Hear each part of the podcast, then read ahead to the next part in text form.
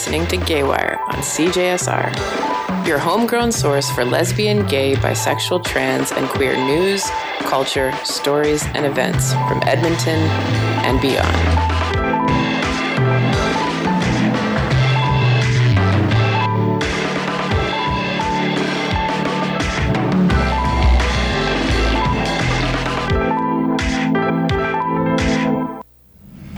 Hey, JD. Hello, We're back. we're back! Yay! yeah. Right? There's applause Yeah. from us, our our fan. Three weeks for you and two for me. Yeah. Yeah, So we have a lot to catch up on today. we do. Yeah, what has happened in the past three weeks? Um, there's a ton, including you have one short pop culture thing. I feel like we'll come up with more. Let's start, we'll start with the light stuff. It's not even. Uh, it sh- we'll say what it is, and then it should deserve an entire corner onto itself. um, pop culture deserves an entire corner, or Ricky Martin deserves an entire I'd say corner. Ricky Martin. yeah. Ricky Martin. Well, we yeah. So last time we talked. Well, last time it was last time we talked about him wanting to normalize open relationships now. uh, according to Perez Hilton, which is my source of gay news, Yeah. uh, Ricky Martin regrets not coming out during his Barbara Walters interview in the year 2000. Oh. I know it's hard to believe there was a time when he was in the closet, but that I mean he was. Was that his like? Was that his time? Was that his breakout time? Well, It was earlier it was- than that. It was like the late '90s, right? He no, he was still big in 2000. No, I'm saying, but like when he like living La Vida Loca was like the late '90s, right? Yeah. So So- so, he was yeah. He was still at the peak. He was still he 2000. was still peaking, and he, um, yeah, could have come out, but I mean, it was 2000. People weren't Yeah. coming out uh, at the height of their career in 2000. They were coming out when they needed a bit of publicity. So, but now that he's come out, I guess, and realized that oh, I can still be rich and famous, and um, well, that's mostly it. Um, and come out that it's not the career under it used to be. So I guess he uh, wishes he could have come out then Fair enough. because he could have, I guess, been dating his husband sooner Or many other men. or many other men. Yes, I mean, if he wants to normalize Yeah. open relationships. So That's true. there you go. So Ricky Martin. That's our Ricky Martin update. that's the Ricky Martin. I got- moral of the story: Come out of the closet when Barbara Walters asks you on TV. yeah, there you go. There you go. Everyone come out. I wonder if that implies like she asked or hinted at it or something. Uh, she said something. She yeah. What did she say? I don't have the. I don't have her a question here, but he did. He did reply. Uh, I just don't. Yeah, he didn't feel like talking about it. ah, well there you go. so, um, which was you know, and it still is very common because celebrities do get asked uh, about their sexuality. I think maybe less now than when it used to be. You could just openly ask people, Mm-hmm. but now uh, or back then, yeah, people would get asked more frequently, and they would give some kind of coy statement about Right, you could. Ask, I don't believe yeah. in labels Yeah, exactly. or I, I prefer not to discuss my private life. And then, you know, a few years later, when their career is sagging, they discuss their private life in like as, should- as much as possible. I feel like this should be called the JD theory of celebrity coming out. Like this is your theory that people it's a career move now. That is that is That it's that's my theory, and it's from- very testable and pro- provable that it's hundred percent correct. Until we I'm. yeah. Are you challenging me to write a paper on? I think you should. Yeah. Okay, well, I will come back with some stats. That'd be amazing. Um all right, so that that's That- all we have for pop culture, unless something Everything pops else up. is yeah. After this, it's all depressing. oh. Oh yeah, we're Gaywire, by the way. yeah, we're hope we gay that.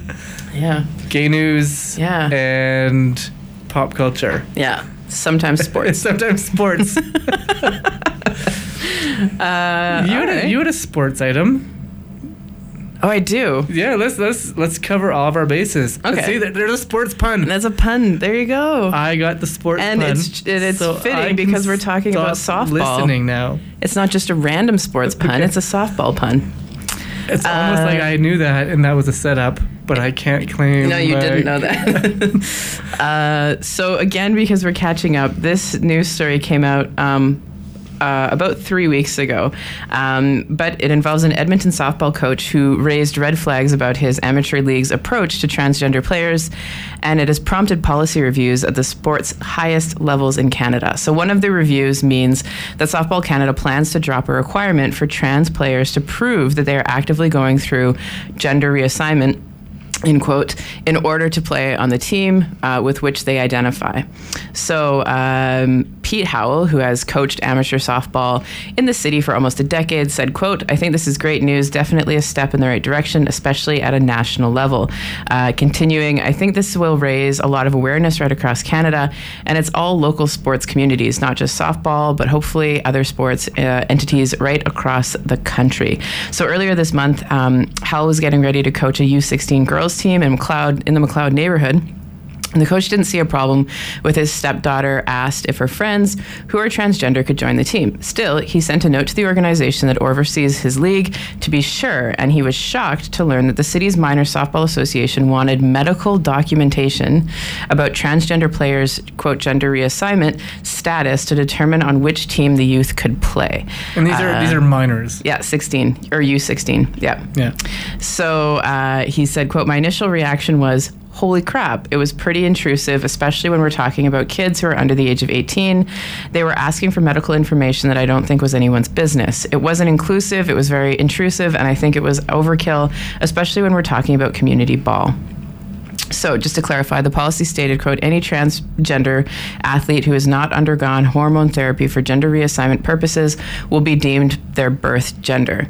Uh, it also said athletes who have hit puberty, uh, quote, must submit documentation from a medical practitioner that gender assignment ha- is ongoing, end quote. The policy has been adopted by Edmonton Youth Softball Association, which has taken it to the Softball Alberta and Softball Canada. Uh, so there you go. That is, I mean, that's really that is incredibly like specific and he's right intrusive uh, language that they're using. And also when do you determine when a child has hit puberty and that you should start implementing these rules It's just softball. And- and- but isn't this isn't this the happy news story where they reverse their policy? yeah that it's across canada it's prompted for Yeah. people to review it yes So that's good because I feel like we talked about this last time. Didn't we talk about somebody else? no it was the wrestler in texas right. So it was the breast. I just I just felt like we talked about this issue where yeah people are requiring or requesting this documentation or medical proof for yeah things that they really don't need hmm to be asking these kind of questions. right and the Because that ca- Yeah. oh yeah that was case with the it was a it was a trans boy or teenage boy forced to wrestle wrestle with the girls. yeah yeah, yeah and yeah, but that uh, that one was not resolved. No, so he went through and like won the state champion- championship for the for girls, and they there was outcry over that, and that was where it was resolved. That's where it stopped. So we had a happier outcome here. Is Yes, that it has prompted uh, across Canada for softball leagues to look into their policy. Absolutely. So there you Oh, go. good. Yeah, that's some good like local advocacy Uh, yeah, uh, from an ally. I mean, he just said this Yeah. policy sucks. yeah, And the people actually listened and said, "Oh, maybe you're right." yeah. That is a, there you I go. wish good that news happened story. more. Also, Let's just end it right uh, now. My joke is that um, softball has always belonged to the lesbians, so f- Yeah. softball doesn't have open gender, uh, you know, yeah. policies. What will, quite frankly? So, pro- are you saying that the people who reviewed that policy was it just a group of lesbians who were like, Yeah, like the International Council of Softball Lesbians. That's what I'm saying. they were like, "Oh shoot, we better fix that." Like, how did we not see that? Yeah. Yeah. Uh, so there you go. Well, good. Um, And that ends Sports Corner. yay! Um, all right. that so was a happy story. So now, now we move into the news. And do we have anything? Yes. Happy? So the first no. So the first one is that uh, the gay dating app Grindr, which many people know, um, has defended itself after an outcry over how it shared data with two external companies. So um, a few weeks ago, it emerged that the app had, among other things, provided information on the HIV status of its users, including the date last tested. Uh, Grindr said the data was shared in line with standard industry practices and that it felt the app had been unfairly singled out. The, U- the UK's Information Commissioner's Office said it was investigating, and in a statement, it said it was working to, quote, establish the scale of any impact on UK users. Grindr said the information was not shared with any advertisers. Um, No, yeah, that's what they say. But yeah. I mean, let's look at Facebook. Well, yeah, I'm sure. Like, ha- like that's how they do everything. Yeah. Is that it's that's why they yeah. exist is because they're sharing information Yeah. with advertisers. They might strip it down, but they're sharing data. Um, the most sensitive information was encrypted, according to Grindr, though a Norwegian, Mm-hmm. com- uh, sorry, a Norwegian campaign group said the sharing of other unencrypted data amounted to a potential privacy intrusion. Um, one such person told BuzzFeed News, "quote The HIV status is linked to all other information. That's the main issue. I think this is the incompetence of some developers that just sent everything, including HIV status." Um, however, Grindr security boss Bryce Case uh, later told a U.S. news outlet that the data sharing with the third-party companies, with the goal of improving the app rather than selling data, was commonplace. Saying, "quote I understand the news cycle right now is very focused on these issues. I think what's happened at Grindr is unfairly we're being singled out." Um, So they Yeah. so they're being singled out for doing something bad, but but they did something bad. yeah.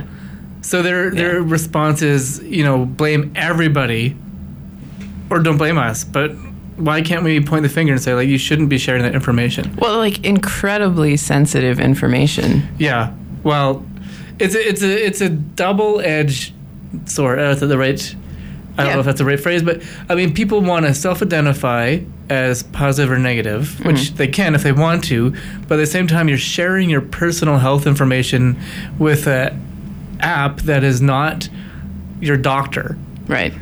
I personally, I wouldn't put uh, things like information like I wouldn't share the date I was last tested with uh, a, a dating app Okay. because I well, that's my personal medical information. If somebody wants to ask me, Yeah, absolutely. I mean, if Yeah. I'm gonna, you know, if it's relevant.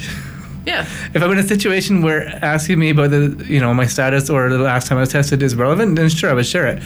But uh, yeah, it's it's gonna make people paranoid about sharing uh, information, which is then gonna cause a problem because people are sharing information when they want to or when they should be, and yeah, I, I mean, no, you're right. It is. It is a double edged. Like, you, there's no win situation there. The the Yeah. win situation was be it would be f- to enable people to share the information that they want to with people and not uh, sell it to advertisers. Well, how does it? I mean, like, I don't know. Um, but on grind, like, is that information asked or is it volunteered? Like, d when you set up a profile, does it say is there a checkbox for what your status is? I'm not on Grindr, so You I don't know. Okay. Uh, Because but that I'm, would, I don't know why that would make a difference, but I would think like if like obviously they're not fishing for that information in order to sell it particularly like put that particular information to people. Right. But if they're asking for it explicitly, there is a responsibility that they should know where that information is going. You know what I'm saying? yeah. Yeah. Uh, Uh, but I mean, yeah, it's, it's yeah. There. There needs to be a better way. If if you want to share infor, uh, health information, there should be a secure way to share health, health information. Um, and the government does it. Mm-hmm. I mean, does it badly because sometimes the information does get uh, not leaked, but it uh, is not properly contained. But uh, yeah, I just don't think that private sector dating apps should be collecting health information and then selling it. Yeah, absolutely. No, and I mean, like, I think, like, it is, especially an app that caters to this specific community where this information is known to be shared. They do have a responsibility, even if it's not like mm-hmm. legal, like, they have an ethical responsibility to know that everything that is going along when they're making that information available to third parties. Yeah. Yeah. Connect with music at the Art Gallery of Alberta. On April 20th, check out live music from Bart, a solo project by Nathaniel Wong from the Edmonton based band Yes Nice. Vibe. It's your chance to hear cool music acts every third Friday of the month at your AGA. Get creative with art activities or sip refreshing beverages. Exhibitions stay open late for you too. Grab your tickets in advance at youraga.ca slash vibe or at the door. AGA members get in free. Whether you listen to rock, soul, folk, or pop, there's a variety of live music to discover at Vibe. For the most up to date alternative news coverage, listen to Democracy Now! every Monday at 5 p.m. on CJSR or every day online at democracynow.org. Hear alternative perspectives on all the big stories and find out about the stories no one else will cover. Democracy Now! on CJSR Monday at 5 p.m.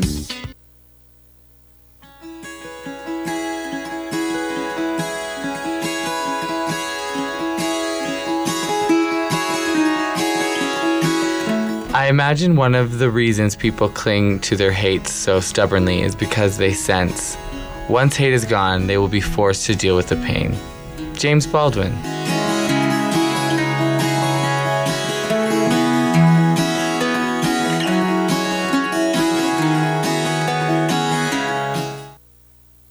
Hey, we're back with Gaywire. Hello. Uh, so we have more Toronto updates. Yeah, it's uh, it's slowed down while we were away, so I there wasn't much to update until just recently. Yeah, this week. Yeah. Yeah. So uh, police have confirmed that uh, the serial killer, alleged serial killer, Bruce McArthur, has been charged with a seventh murder, and that's uh, that of Abdul Basir Faizi. So for people who've been watching, he was one of the people who had gone missing years ago and was part of the first police investigation into the disappearances in the gay village, uh, and was not. Bruce McArthur was not charged with his murder until just recently. Uh, they have identified uh, one of the seven sets of remains that they've found belongs to. Uh, he goes by Basir Faizi. Uh, so that's for people keeping track. That's seven charges of murder. They found seven sets of remains, of which six have been identified, and there is still the photograph of the alleged eighth victim that the police are still trying to identify. Uh, Faizi was uh, an immigrant from Afghanistan who was married and had uh, children. And you'll recall a few weeks ago when we talked about this on the show, uh, his wife said that when she reported him missing, it was the the police who said when they found out that he had been using gay dating websites, said that he uh, probably had run off to start a new life without his family, and uh, that he didn't want to be found. And so she ended up divorcing him. Uh, and I guess they, they still kept hoping they would find him, but uh, it didn't. Yeah, the police didn't think that it's conceivable that he was, you know, murdered or missing. That he willfully wanted to start a new life because Right. that's what that's what gay men do Right. They just run off. run off Yeah. without you know using his credit cards or it is it's completely implausible. So uh you know s- small happiness that there's some closure for the family that they've located uh located his remains and um know that he you know he didn't run off to start a new life. But uh very sad that that's another victim. And again for the community, for the queer community, and for the uh, queer uh, people of color community. Very frustrating that this is uh, how this was handled originally by the police, and continues to be. Uh, some people feel uh, mishandled by the police. This whole investigation. So Absolutely. And that leads into uh, another piece of news that came out, which is uh, that we talked about briefly, but it has been confirmed that the Toronto Police Board has approved an external review into handling uh, of missing persons. However, in another series of like missteps, um, the missing persons, uh, what are they calling it officially? External review will not include the McArthur case. So we can pause for a minute while you think about that. Uh, it was uh, two months, obviously, after the police service, um, after all of this started with Bruce McArthur, that the police board announced this investigation. Uh, Toronto Police Chief Mark Saunders said on March 22nd, 2018, at a board meeting, quote, for Toronto's LGBT community, this has been a very difficult time, and I know that many are very upset and many are still grieving.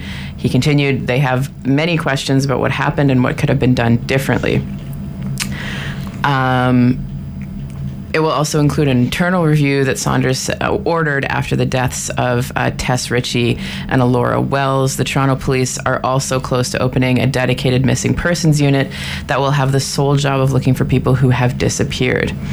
Um, outside of Toronto Police headquarters, however, um, where the meeting was being held, protesters did organize.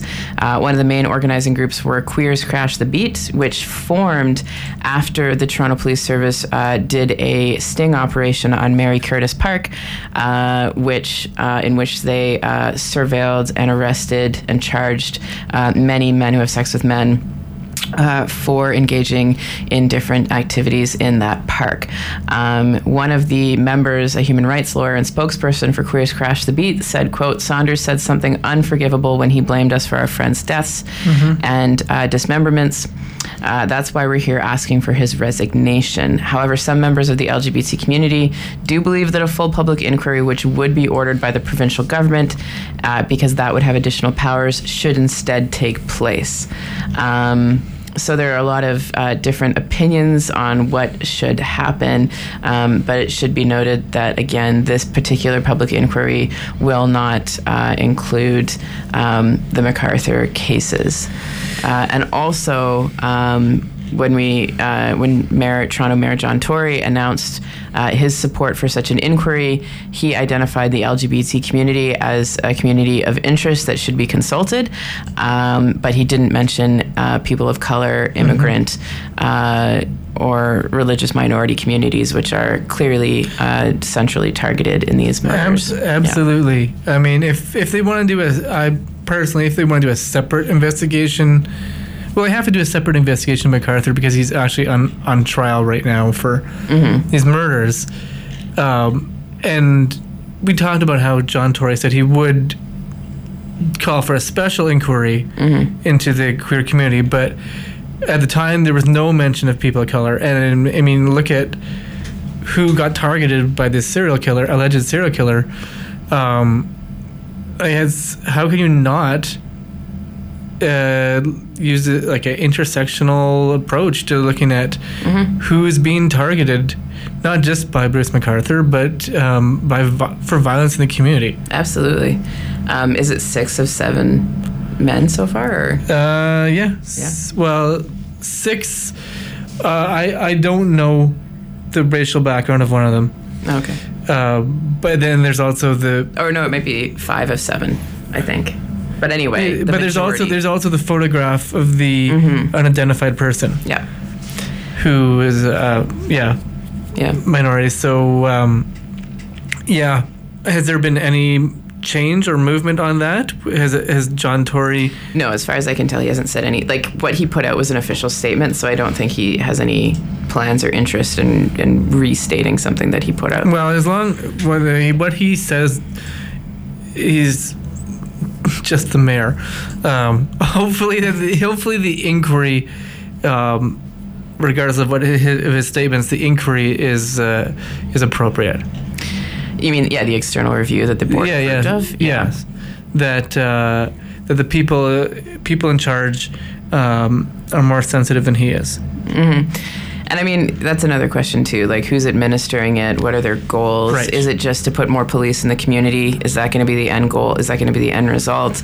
Um, all of these things that we have to think about. And I think, um, obviously, watching Black Lives Matter Toronto is. As well as Queers Crash the Beat for what their um, insights and criticisms are, because they're the ones that are sort of on the ground. Um, Do you want to talk Yeah. about that story about um, whether the police are going to be in the parade or not? sure, That's a good segue. We're all Yeah. about segues. we are today. Do you want me to do it, or are you doing it? You go. You go for it. All right. And just to recap, uh, two years ago in uh, Toronto's Pride Parade, Black Lives Matter Toronto uh, held a sit-in in which, among many things that they asked for, was for police floats not to be included in uh, any Pride events, uh, including the parade. And this sparked debate across the country um, about the role of police in queer spaces. Uh, and Pride Toronto was making this argument. Um, you know, saying that uh, people of color, Indigenous people, um, sex workers, street involved people are all disproportionately targeted by the police within the LGBTQ community. Uh, and obviously, sin- and there was huge backlash within the gay community uh, against this request. A lot of people saying give the police a chance. Uh, but since the uh, McArthur events that have taken place, um, uh, there's been sort of um, um, not a. I, a giant "I told you so" moment. I would think that's fair to say. like I think this is all coming out as like like we warned you about this for decades, Yeah. and this is all sort of playing out in a way that's very um, that we were protesting this years ago and for a long time. So, about last year, Pride Toronto voted to support Black Lives Matter uh, uh, requests, and part of that was that that the police, the Toronto police, were not part of the 2017 Pride events as participants. I think they still acted as security, as far as I know, um, but they were not in the parade and all of those sorts of things. Um, and this year, um, Pride Toronto is now requesting for the Toronto Police Force to withdraw its application to march in this year's Pride Parade, saying that the fractured relationship between the police and the queer community, quote, cannot be mended through a parade.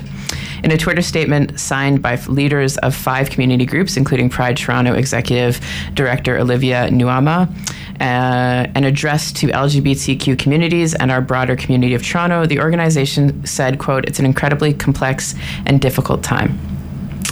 Um, the statement went on to detail how the community has been shaken by the murders of six and now seven men.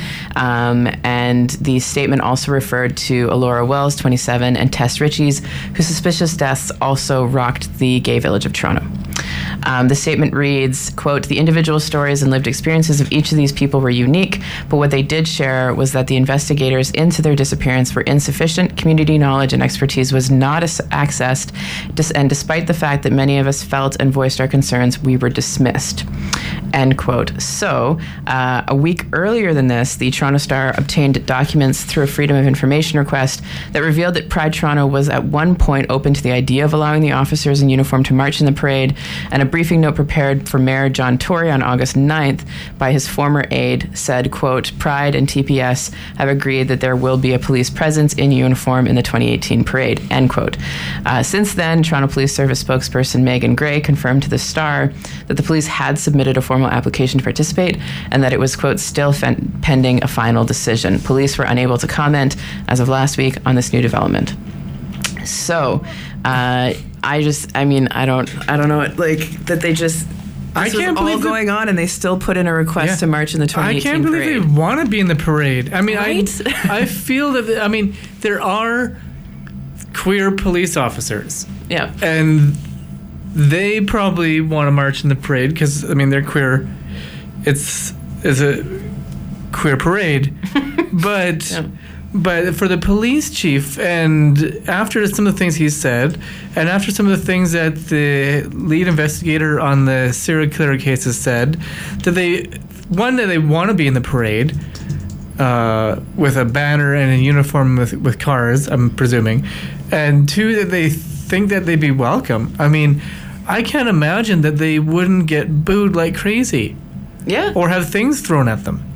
I would, I would, if they were in the parade, I would go to Toronto just to boo them. I, because I am still really upset about how uh, the whole case was handled, how uh, far Bruce McArthur got, some things the police have said afterwards. Uh, people are really upset. I, I don't even live in Toronto, and I'm upset. People there uh, have said, talked to the media about how upset they are, uh, how the trust has just completely disappeared.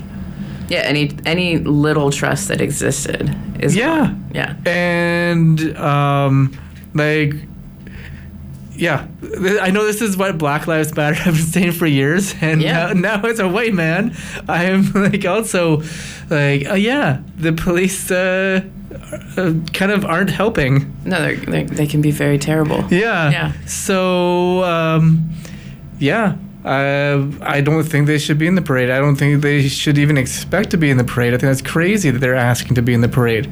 Well, Uh, the- the community latest- yeah. needs a break. No, and absolutely. And the latest update is that one day after that, those organizations sent that public letter uh, asking for them to withdraw. The Toronto Police Service did withdraw their application. Oh, well, good for them, but still, come on. Yeah, so they said in a statement on April 3rd, uh, What, Police Chief know? Saunders said, quote, My hope is that this move will be received as a concrete example of the fact that I'm listening closely to the community's concerns and I'm committed thoroughly to building a better, stronger relationship between us. That's what he wrote in a statement. Well, Mm-hmm. good. Um, who do you know who the other organizations who said don't don't come? Uh, I'm just curious. Good for them. I mean, it's Pride Toronto, one of them. Yeah. And uh, I'm just trying to see here. Um, Because yeah, I mean, good for them for writing the letter, and at least the police listened to it and didn't push back and say, "Oh, please, can't we come?" The way they did uh, uh, before with Black Lives Matter. So, uh, Yeah, the- I guess yeah. it helps who the organizations were. Maybe do you know who they were? Yep. So it was the 519 Community Center, which is the big LGBTQ community center in Toronto, the Alliance for South Asians AIDS Prevention, the Black Coalition for AIDS Preventions, Toronto People with AIDS Foundation, and the Sherbourne uh, Home Center. So they all and, and Pride Toronto all signed on to the statement. Right. So some established Mm-hmm. voices and yeah. Yeah, and then Black Lives Matter Toronto also put out a statement uh, on Twitter and so on, um, Right. saying the same things. Good. Yeah. Well, so Well, no, I mean that that is. I mean that's just yeah. And I mean like I I know that it they sounds, listened. I know that, and like to, to they did, and I know that like um, Black Lives Matter since their protests have said like, hey, like this Pride Parade stuff was our first step, and we're you know we're thinking bigger and we're on to more systemic change. Um, but I think it is really telling that this is still a contentious thing that the Toronto police think, or at least thought for a moment that they deserved to be there, and that that's it is a sacred community thing. The Pride Parade is like Well, it you used know, to be. used to be. Yeah, maybe we can bring it back through actions like this. But um, yeah, that there was just sort of a thinking that they deserve to be there after everything that has happened, and after having been kicked out last year. Yeah. Yeah. They, they, instead, then- of, instead of asking to come back, they need to wait until they're asked to come back. exactly, absolutely. Like, don't like just wait. Don't put that application in, and maybe in a decade, once you've done this inquiry, we'll get back to you. All right, let's. Uh, oh, there's one more thing. There's so many. Uh, Can I talk about this? I mean, uh, for another segue, because you mentioned the Alliance for South Asian AIDS Prevention. Yep. Can I mention that they have, in light of uh, Yeah, the murders in Toronto, so the Toronto-based community health organization, the Alliance for South Asian AIDS Prevention, has launched a new service that can confirm someone's whereabouts and well-being after a date with a stranger. So if you're meeting someone online uh, and you don't know a lot about them and you're going to go somewhere with them, you can uh, send an email to the organization telling them your uh, your name, contact information, where you're going, and any other details you want to share.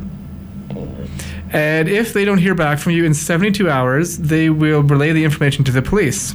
Wow. And not just that. Not, I mean, that's that's a first step. But they will also follow up with the police to make sure that a proper investigation's been done into your disappearance.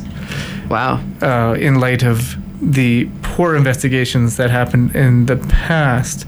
So, uh, as one of the organizers said, this is not just a report, but actually fo- actual follow up with the police and ensure that proper procedures are being followed to ensure that these people are found. It's not going to be a passive program. So that's, I think that's, I mean, sad that we have to do this, but it's a great idea. Um, I, uh, I have in the past, you know, let people know when I'm going out. Uh, it's something that we should all do. Uh, I mean, ideally, we all have someone that we can confide in, that we can email or text and say, "Hey, I'm meeting up with somebody that I don't know that well. You know, check in with me in 24 hours. You know, here's his address, kind of thing. If you yeah, know like it. where we're gonna meet. Or Yeah, whatever. sure. Uh, or here's his profile name. Although, as we know in the Bruce McArthur case, somebody did report Bruce McArthur's online profile to the police. uh, but yeah, share information with a friend that you trust. of course, I mean, the organization is doing this because a lot of the men who were targeted by Bruce McArthur weren't out. Some of them were married, so they couldn't exactly tell their family what they were doing. Mm-hmm. But uh, f- if you don't have a friend you can tell, tell the organization, uh, tell someone you trust uh, what you're doing, and yeah, No, I- look and out, so we, gotta, we gotta look uh, out for each other. Absolutely. So I, I missed. Was that? Is it available to anybody like across Well, Canada? It's Toronto based because I guess they're gonna they'll, they'll call the Toronto police. right. But uh, yeah, it's the kind of thing that should be everywhere. Yeah. Um, yeah, I would I would do that if if somebody called me and yeah, and it, it shouldn't be a kind of thing where you you know you uh, be catty about it or gossip about it. Be like, hey, this person's hooking up with this person. yeah. Yeah, find someone you trust, uh, or be that reliable person for somebody else, and that's keep an eye out. No, and I think like if you, yeah, I think that's it's really good like community, and it's like sh- like building these these um, these relationships outside of the police. And I think that if you like have friends in the community who you know use those apps to just casually say, hey, if you ever want to text me and just let me know, then that that relationship's at least open, right? Yeah. Yeah, no, I think that's um, a really hopeful response. We have two events. That's it. Uh, the first is uh, let's go in order here. The first is Fruit Loop is having its birthday extravaganza April 14th this Saturday at the Denizen, and it starts at 8 p.m. So it's their fifth birthday, and you can join them and celebrate and have fun. Uh, they're back at Denizen Hall and Crash Hotel with fabulous U of A community partners, Outlaw and SGA, which is the Sexual and Gender Adversity, sorry, Advocacy Committee, um, Teen Jesus Barbie, and Fitzy. We'll be back in the house featuring a fierce roster of entertainment, including um, people uh, such as Tequila Mockingbird, which is just an amazing name. Um, there will also be uh, DJ Polly yesterday, um, Thomas Culture, and DJ Haha, which will be getting the everyone grooving all night long. There will be birthday drink specials for one dollar, um, and each drink sold will go to Outlaw. SGA, and Fruit Loop. Of course, there'll be fra- fab prizes uh, for their midnight dance off winners. So, $10 at the door, doors at 8 p.m. Arrive early to avoid lineups and disappointment. Everyone is welcome. So, there you go. For more information, you can go to their Facebook page. Um, just be a great time. How is Fruit Loop already five years old? I don't know. Nice. Good reading. Yeah, the next one is uh, Queen's Brunch, um, which is happening in the Grand Villa Casino, Edmonton, and it is happening Sunday. So right after Fruit Loop, you can head over and uh, have some mimosas or whatever makes you happy, and uh, watch some amazing drag featuring Sister Mary Clarence. Um, and this is a monthly drag brunch. Um, tickets are $30 at the door. It includes brunch and the show, free parking with your free player's card. I don't know what that means. Um, but anyway, that is all happening this Sunday. Uh, why am I why am I not seeing the date? At noon. They're very nice to you. Okay. It's not at it's not at 9 a.m. It's at noon. That's it for this week, unless you have something else to say. Brunch is supposed to be before lunch.